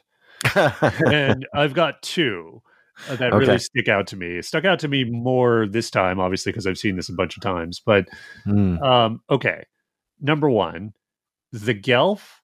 Uh, gotta say Gelf or Gelf? Gelf. Whichever one it is. The Gelf. Health. Rhymes with Uh, health. Gelf Alpha Charlie. Um, so the they're I gotta say they're pretty bad uh, at timing, which is to say, if you're going to unmask yourselves as evil spirits when you've conned everybody into Hmm. thinking you're good, maybe do that after you have completely the upper hand on all the folks that you've conned. Because basically, they say they, they get intoxicated, I guess, with the fact that they've come through the rift and they just suddenly decide that they're evil, but they haven't even really possessed anyone, any any bodies, right? And that this is Hmm. the morgue, and it, it takes them a couple minutes for all those bodies to get up. And I think there's only one that sort of gets up and kills Sneed. But even that is like, from a practical sort of action standpoint, doesn't make sense because you think he would have had time to Hmm. to, to stop that. But it's like, like why not wait until the room is full of zombies? Because remember, the doctor's totally okay with that. It's like, oh, they just galloped. We're fine. Have them like within arm's length of all of our characters, and then unmask yourselves because you've just Mhm. grabbed everybody and are like breaking their necks. Like, wouldn't that make more sense? It would make more sense, but I can also believe that the Gelth are kind of botching this uh, because they're they're really like they they're traumatized themselves, Pete. Hmm. They they are you know refugees who had their bodies ripped from them by the Time War. I mean, it's really not surprising and not their fault if they can't put a good evil plot together. Um, you know, I I really thought like when they introduced the Time War element, I was like almost expected us to cut to the Doctor and be like, oh oh oh, oh okay, uh, uh, you know, and sort of acting like uh, you know sort of acting like uh, Americans do whenever you talk about the first Thanksgiving uh, and, and delve any deeper into it. I don't think we really want to talk about that. Um, yeah, yeah. So, so I can believe that. Okay, but but go ahead with your other nitpicks. Well, I guess I guess I would say from that one, yeah. I mean, if they're just suddenly like, oh, it, like now you can't do anything about it, and we're just super Mm. confident. I guess you know, I, I I'm more willing to forgive that one. The other one I don't really like so much though, because I think it's actually a bit of a cop out for the story. It's Mhm. the end where the doctor says to Rose after he gets out of the the house that's just blown up, "Oh, Gwyneth was already dead. I couldn't do anything about it." Hmm. doesn't really make sense because she's still a character. She's still talking to him. You know, like it, she's clearly not already dead. I mean, someone who were you talking to then? And it also doesn't make sense from the Gelth's perspective because it's like, well, if she's just a corpse now hanging in the the gateway, like what is she even there for? Like, why not just Mm. cast her aside if you've already come through? Because she, she even says, I'm, I can hold them here, and she she lights the match. Like, it's not like nobody did that. She's clearly there, and I, so I, I just think this is sort of clumsy writing to accommodate a moral outcome, which is that oh, it's okay that the Hmm. doctor ran away and didn't save her because she was already dead. I think you could have written that better without saying that. You could basically have just said like she was as good as dead, or there was no hmm. way uh, she could have left without unleashing the Gelf everywhere, and that wouldn't have that wouldn't have worked. Like in other words, the doctor wanted to hmm. do it. There was just no practical reason. There's no practical way to do it, and there's kind of no point in him dying too. So Or or this is rule number one. Uh, the- Uh, and the doctor is lying to make things easier on Rose, to make Rose handle her new friend's death a little better. And maybe he got to used to doing that during the Time War, uh, lying a little bit. And, and he does, like, we do see it again here with, with like, he's, you know, when uh, Charles Dickens is on screen at the end of the, and, and the doctor's telling Rose, oh, yeah, unfortunately he dies the next year. He'll never have a chance to finish that book, which did put me in mind, speaking of places, we've been recently, the War Games, and uh, you know the doctor turning away from Jamie and Zoe after talking about oh yeah well, we'll surely we'll meet again whatever we'll have you know we'll have a great reunion and he's like oh they won't remember this will they so we know the doctor likes to smooth things over with his companions and I I I can see this as an example of him doing that with Rose uh, just reassuring her in some way, and also perhaps he feels a little bit guilty for for sort of imposing this you know, alternative morality on Rose of like, yeah, why why not let the Gelth inhabit your dead? yeah, yeah. No, I buy that. That's good. I feel a little better about it now. Oh, you're you. you're welcome. happy You're happy to also- help. This is also therapy for me, by the way. Yeah, exactly. Doctor Who, Doctor Who therapy, just as the Doctor does therapy for old writers. Uh, we're, we're happy to do therapy for you, the Doctor Who fans, with holes in your headcanon on the show. Um, Yeah, but yeah, yeah. We'll do it Yeah. especially, especially if you have questions. Oh, yes, we do. and we have some questions to answer ourselves. And those are, of course, the four questions to Doomsday. First question Why did the randomizer take us here? So, Well, it's we've got so many answers to this Yeah. already, but I'm going to add one more: the boot in the snow. oh, snow and snow. Uh, yeah. The boot in the snow. That's how Marco Polo opens, and it's sort of how this opens as well. In terms of like Rose takes that first step into what she thinks is 1860. Right? She she takes a very deliberate step. We don't often see that. I don't know if we've ever seen it before or since. Of like the companion, like, oh my god, I'm stepping into the past here. Like just and feeling her really focusing on her, her boot in the snow you know, and that's Mhm. feeling the crunch of it. I Yeah. love that moment. A great moment, great choice by. We should remember the direct, uh, the director Euros Lyn, uh, Welsh director, who went on to do many uh, great things with uh, Game of Thrones. He, he really had a stellar career after directing for Doctor Who. So, good choice there to to really focus on that boot and definitely takes us back to Marco Polo. But other than that, I mean, yes, first first true historical, the first history based. Uh, you know, compare and contrast Rose and Susan you know, being relatable with teens. Uh, Marco Polo and Dickens and the different way that the show treated them. And we talked last week about how it could have treated Marco Polo a lot better. And now we know that maybe, you know, he, the Marco Polo really got shortchanged by the doctor. He didn't get to have a moment of like, Doctor, will my words survive? How long for? Should I exaggerate more in my?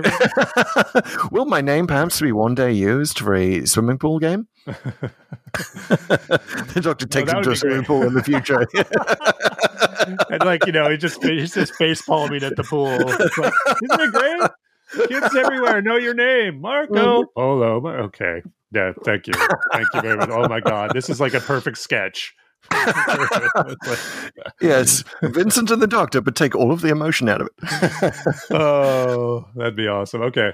Um, I, my connection is one that we already talked about, which is the Ping Cho, Susan, uh, Mm. and Mhm. Rose, Gwyneth connections. So, it- Yeah. but I think these are both examples of why the Doctor needs companions, and Mhm. it's that they're actually good at talking to people.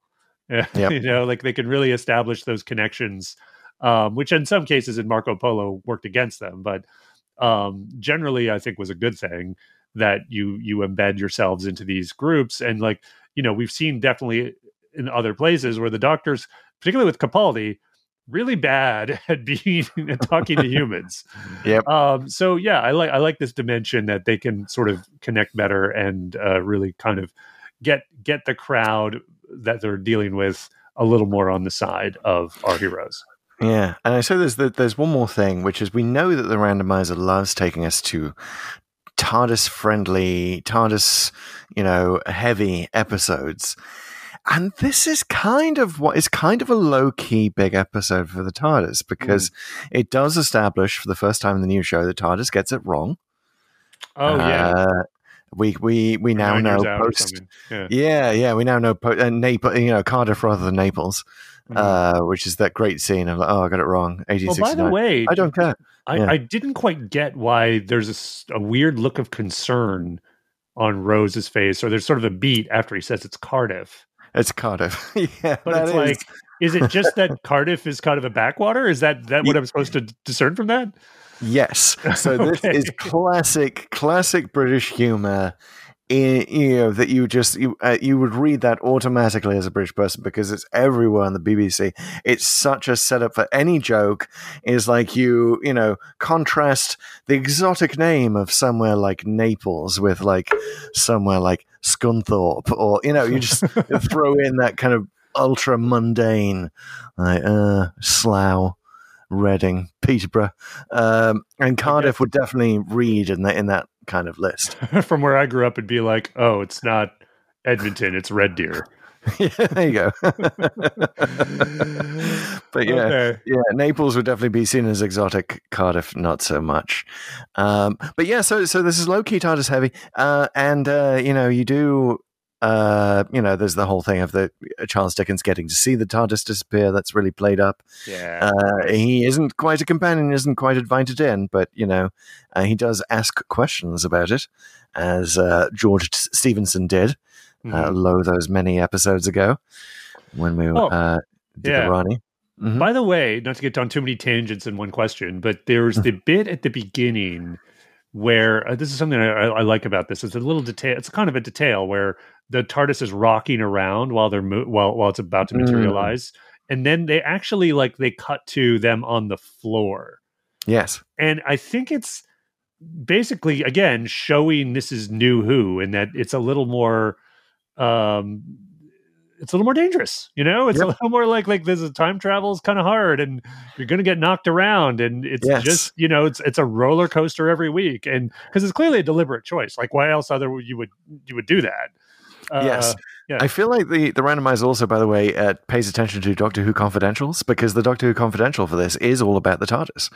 Uh, And we do get a little tour. One of the things they show us in this tour is, I think, something that we see for the first time uh, in this in the Unquiet Dead, which is that there is a hammer attached to the console that the Mm. Doctor uses to just sort of bash circuit boards. Like when it that's his primary TARDIS tool. It's gone wrong. Hit it with a hammer.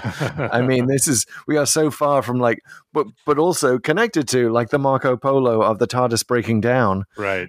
and uh, you know the fault the fault indicator lighting up. And the fault locator, as we said last week, must have died at some point.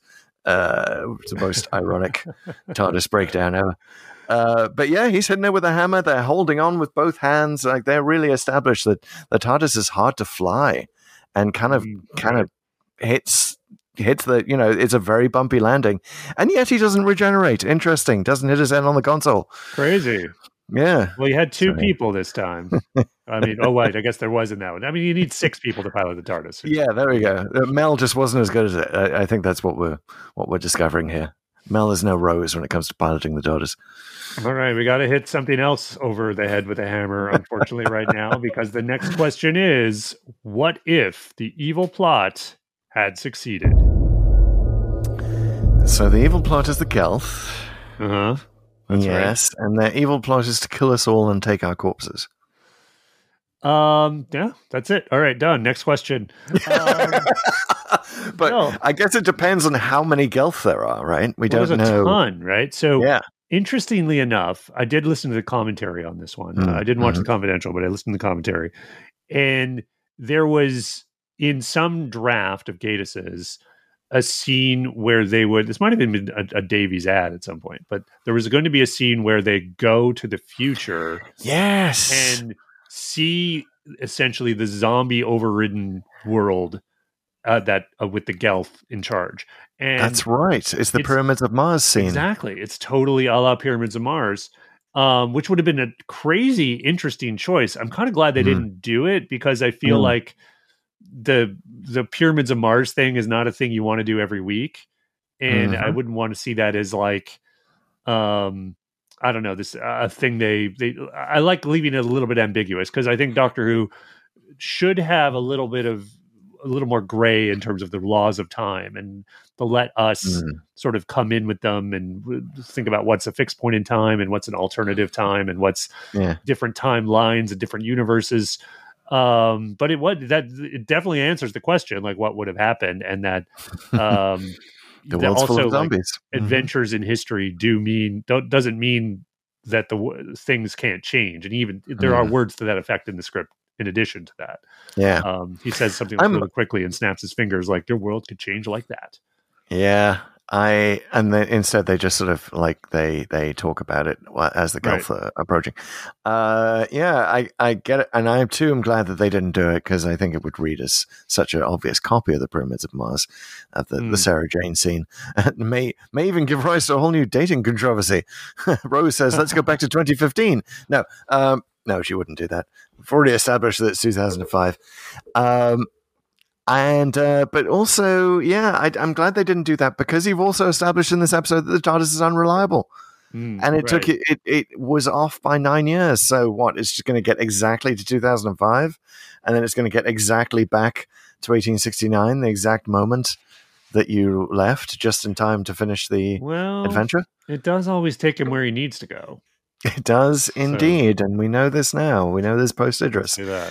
Uh, and clearly, Yeah. Idris was, was concerned about the rift and concerned about the Gelth pouring through it. ultimately it's it's all just extraneous you don't need it you have Yeah. the dialogue already and i guess it was cut mostly for practical reasons that just doesn't come on dude we can't we can't do a whole zombie apocalypse set and make that convincing in addition to all the stuff we're doing That's right. We can we can barely get enough snow Yeah. although notably Victorian Cardiff. Mark Gatiss Yeah. did say that there's a great scene that that great establishing scene when they're in Cardiff and it's Mm. like the street scene and there's the horses and there's the snow and they're walking around and there's wide shots and close shots and apparently they they backed up the money truck for that scene they were like They you did. know we really want to show this like spend more money he said which is something that he's like never heard in doctor who probably would- has never been said before or since uh apart do the tv movie they do focus on shooting that scene in the confidential and they do. They have very young rtd on there crowing about how he's executive producer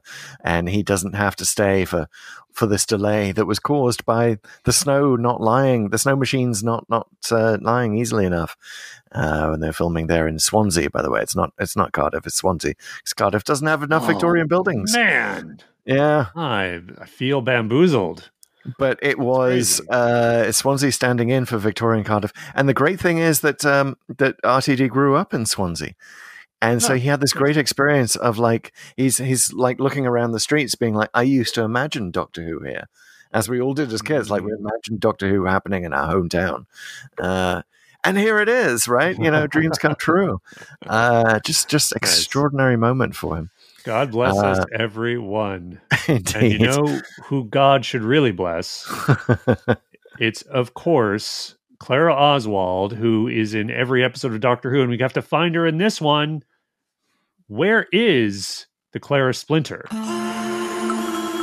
Hmm. Well, uh, she may be a uh, ticket tout offering um, cheap, uh, you know, late arrival Dickens tickets to to this to this Gelth woman who's just walked up, and no one else is going to like sell a Oh. ticket to her.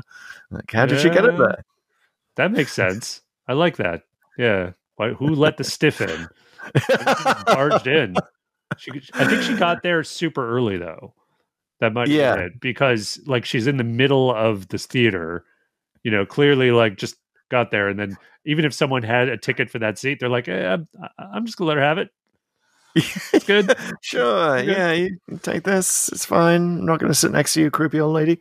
Um, yeah, maybe she is also responsible for showing up at Charles Dickens's doorstep uh, on on New Year's on uh, Christmas Eve, uh, being like, "Hello, Mister Dickens. I, I heard you don't have a turkey. heard heard your turkey got burned on the way to Kent. So uh, hey, uh, come along with me. I got a last minute gig for you in Cardiff." oh, nice. That's actually really good. I like that one. All I, all I and he would of- so go. I would know. I mean, you you got to think that Charles Dickens would go for Clara Oswald. Exactly his oh, type. 100%. Totally his type. Love the brunettes. So I was thinking she's probably uh, helping build the flimsiest coffins in Cardiff. That's the one I, I because it's just like they just completely shatter. Like one corpse just does kick it slightly, and then it's like okay, totally fine. Now we're out. So yeah, or maybe she's got some sort of Ghostbuster machine that's like sucking in all the gelth, and it's at the end of all the gas pipes at the gas works. oh yeah, there you go. Because like, where do the gelth go when they get sucked into the natural gas? I have no idea. It doesn't really establish them. Yeah, I don't know why like they don't burn anyway because the, the Yeah. gas is getting burned from the lamps anyway. But Yeah, now, now we're getting into genocide territory of like, you know, my God, what the hell? They're Every time- the you use your gas stove, you are killing Gelth. that's right. And that's why we should ban gas stoves and everyone should have induction. Alrighty. We have to move on now, of course, to the All final right. question. The only question, the only question that matters to the Unquiet Dead. What did we think of this episode? The Pull to Open rating system, of course, has five ratings. There's the Dalek, which is what we give to a good episode of Doctor Who.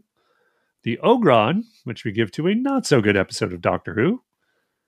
The Professor Hayter, already mentioned, uh, here in the Unquiet Dead, but that's a rating we also give to an episode of Doctor Who that isn't that great, but you know, at least we learned something, at least they tried something. Uh, the Viscount Banger, which of course we reserve for the best of the best, and the little used, although recently used, fixed point in time, where we have an episode that defies rating, uh, usually Yes. for reasons of nostalgia, but sometimes for other reasons. Well, before we answer this, I'd like to give the review of one Charlie Brooker, who you may know better as the uh, creator of Black Mirror, uh, but back then was a was a TV writer for The Guardian. And here's what he had to say about The Unquiet Dead. I think it may be the single best piece of family oriented entertainment the BBC has broadcast in its entire history. Whoa. It's clever, it's funny, it's exciting, it's moving, it looks fantastic, and places genuinely frightening. TV really doesn't get better than this ever. Which suggests to me, yeah, first of all, this is a obviously banger. Right, that's definitely a Viscount banger. Also reminds us that like we this was an era in time where like TV wasn't necessarily that good. You know, True. in the US, The Sopranos was only just starting to, uh, you know, like Yeah. that was known as like yeah. you know appointment.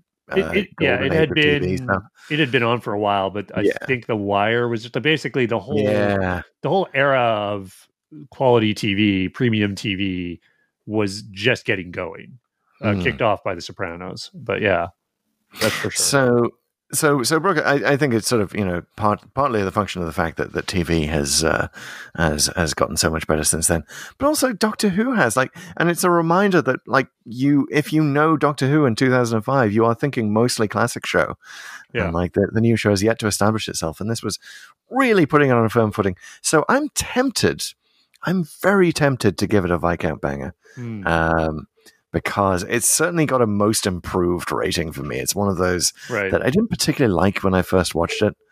Um, uh, you know, I thought it was great that Simon Callow was in Doctor Who, but that was about it. Kind of left me cold. But the more I watch it, the more you watch it in retrospect, the more the, the better it gets. I think ultimately, I'm probably going to land on the Dalek side. Uh, maybe, but definitely like an. Emperor Dalek. Um, I, you know, best of the best Daleks, top notch Dalek, really, really good stuff. You know, difficult balancing act here at this point of the show's history. Uh, they they really pulled it off. So very nearly a banger, but ultimately Emperor Dalek.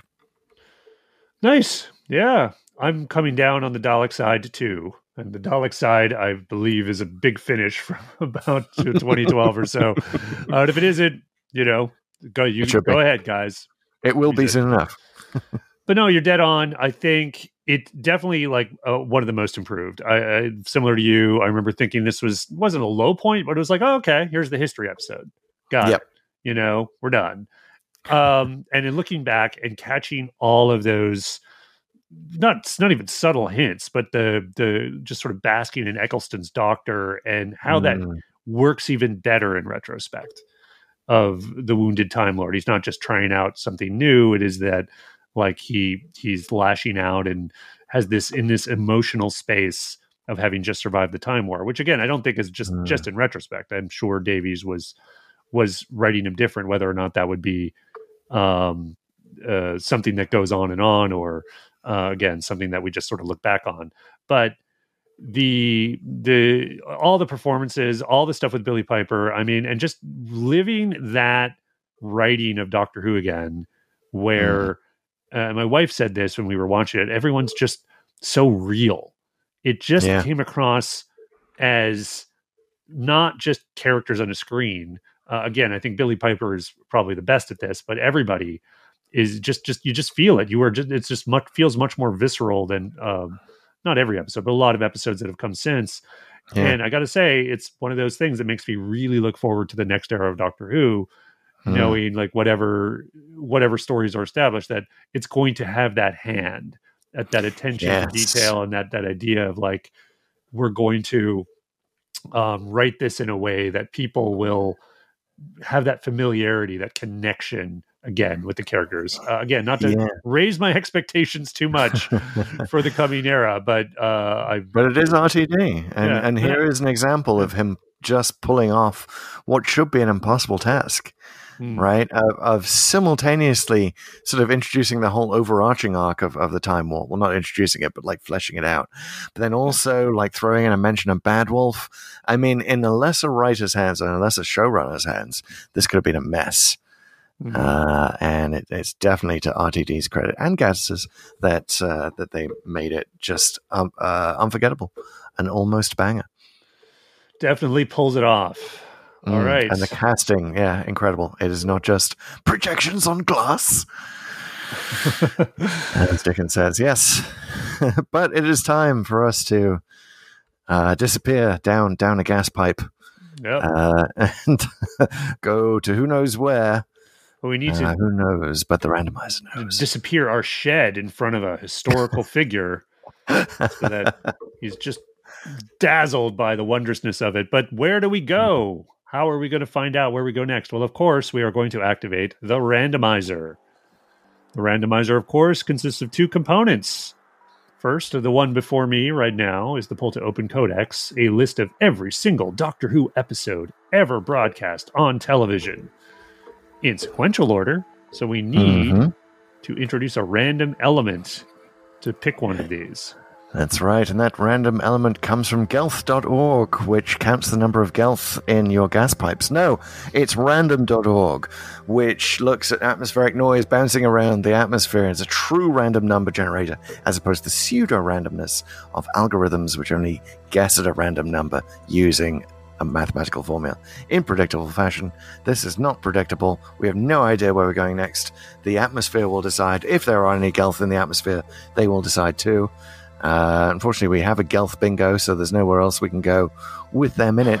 Um, but I stand at the controls of random.org, aka the executor, and uh, Pete feeds me the number of stories that we have left to visit. We started at the bottom, now we're here. We started at 301. Pete, now where are we? We are now at 218. All right. 218 Doctor Who adventures we have not right. visited. But we are on course, my fellow pull to open friends on this on this long, long journey. We are on course by the end of 2023 to get into the 190s, to get past the Wow. 200. Let's not count our uh, count our Dickens. I almost said. Uh, Hey! I love it. Yes, please write in and let us know the other part of that slogan should be. Let's not count our Dickens before they're um, uh, serialized in interminable chapters. well, keep Uh, in no. mind the list is at 302 right now of Yeah. total shows, and it's going That's to be right. 305 by year's end. Ah, that is a good point. That it's going to, and we we we have yet to know whether we have yet to make an official call on whether the 60th anniversary specials are separate stories or Ooh. one story. That's going to be That's, uh, yeah. interesting. Well, maybe we'll see how it goes, but it'll be an interesting time to find out. But in the meantime, here we are with the randomizer. We like to challenge the randomizer. Um, So uh, last week we had the interesting opposite day challenge. Uh, Pete, you wanted to go to the future. I wanted to go further past just to be oppositional. And we ended up with something that was further in the future than Marco Polo, but still in the past. Split the diff. Excellent. Split the diff. Excellent splitting the diff by the randomizer. Love it. So, uh, what about this week? What do you, what do you got? You know, I know I said a couple of weeks ago after the War Games that I was wore out, but Mm. this episode got my Time War sensors going so Oh. well that I'm like, take us to something more about the Time War again. You know, like something that has some relevance to that, whether it's from series one or you could even go all the way to the end of time, somewhere in that area. era. I guess I'm asking for some more RTD by default. You there's- by there's- default, yeah. There's back references as well in, in the Moffat era, certainly. So, Exactly. um, yeah, take us to something Time War related. I'm going to have a similar similar vibe of take us to something Bad Wolf related, Whoa. which could have us sticking around here in the Eccleston era, uh, of which we've only done we've only done Dalek so far, apart from Unquiet Dead. So we're kind of we're hitting all the Eccleston bangers or near bangers, uh, or it could be it could be uh, there are Moffat mentions of Bad Wolf. There's uh, there's Turn Left.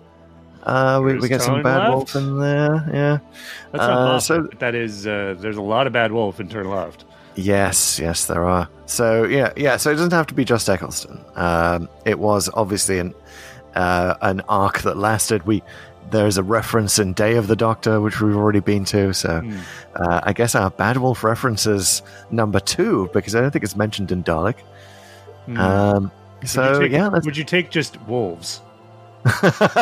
sure if they're bad. Um, So Tooth and Claw is up for, up for grabs yeah, here. Tooth and. Claw definitely has some bad wolves. oh, Oh, Alrighty. all right, okay. Are we ready? We're ready. Give me the we go. countdown. Four, three, two, one. Oh, 69. 69. We've gone 69. classic. I have to say betcha. knights, first of all. 69. Oh, we are at the pirate planet. Oh, okay. Yeah, well, do it. We're, we're getting close to Douglas Adams bingo with this one. We are, and close to pirate bingo. oh right? We- yeah, we, had uh, we had the smugglers. hmm Um, yeah, we had. Uh, yeah, I, I guess That's it. Actually, we've not had Curse of the Black Spot, we, not uh, had the space pirates. And we've not had uh, Legend of the Sea Devils, which, although it has had much mention on Pull to Open, because I famously did not watch it for a while, So but yes. close, you mean slightly closer. slightly closer. but yes, we have a Douglas Adams story. So the Yeah. uh, the randomizer was not put off by Destiny of the Daleks, which was the beginning of Douglas Adams's tenure as as script editor, and, and famously saw him butt heads with Terry Nation. Um, It wants to see is- more, and I wants to see seeing more. I And here we are, not in the Bad Wolf arc, but in the Key to Time season arc. Mhm. Yeah, That's true. It's an arc. Uh, I got to say that I'm really looking forward to this one. This one is interesting in that it was not novelized until recently, Hmm. and the novelization is. Uh, I actually read it. It's it's a bit different from what Oh, happens yeah? on screen. So I'll be excited to Ah. talk about that. But I'm, you're going to have to wait till next week uh, to hear us talk about that. And when we talk about the Pirate Planet, ladies and gentlemen, it may be with other people present. That's right. There may be maybe someone in the room. Yeah. Uh, yeah, we may have a guest for next week, so very exciting. Come back for that. Uh, we're we're gonna get we're gonna get funny with it. I guess the I guess the randomizer really loves its Doctor Who humor. And, you know, we were talking about how how important that is the DNA of the show. Uh, we're we're certainly going to see it in in in spades right here. Alrighty. Well, folks, once again, this has been Pull to Open. Hey, it's a podcast. What do you do with podcasts? You, of course, subscribe to them. Uh, once you've hit that subscribe button, hey, don't hold back from leaving a review for the show in the Apple Podcast app. Reviews, of course, always help uh, make the podcast more visible to anyone looking for good Doctor Who commentary in that app or any other app. Uh, go ahead and rate us on Spotify if you can. And don't forget, we just gave our ratings for The Unquiet Dead. Now it's your turn. Go into your Spotify app, then go to the poll feature, and you have your say on whether it's a Dalek, an Ogron, a Viscount Banger, or whatever else you want to rate it. Um, go ahead and give us a write in rating if you like in the question period. There's, there's another feature. You could go ahead and answer the question. Do all that. Follow us on social at Pull to Open 63 on Twitter, Instagram, and Facebook. Pull to Open on TikTok. Thank you, Martin West, as ever, for our great music. And we will see you next time for We'll see you on Calufrax, guys. Take care.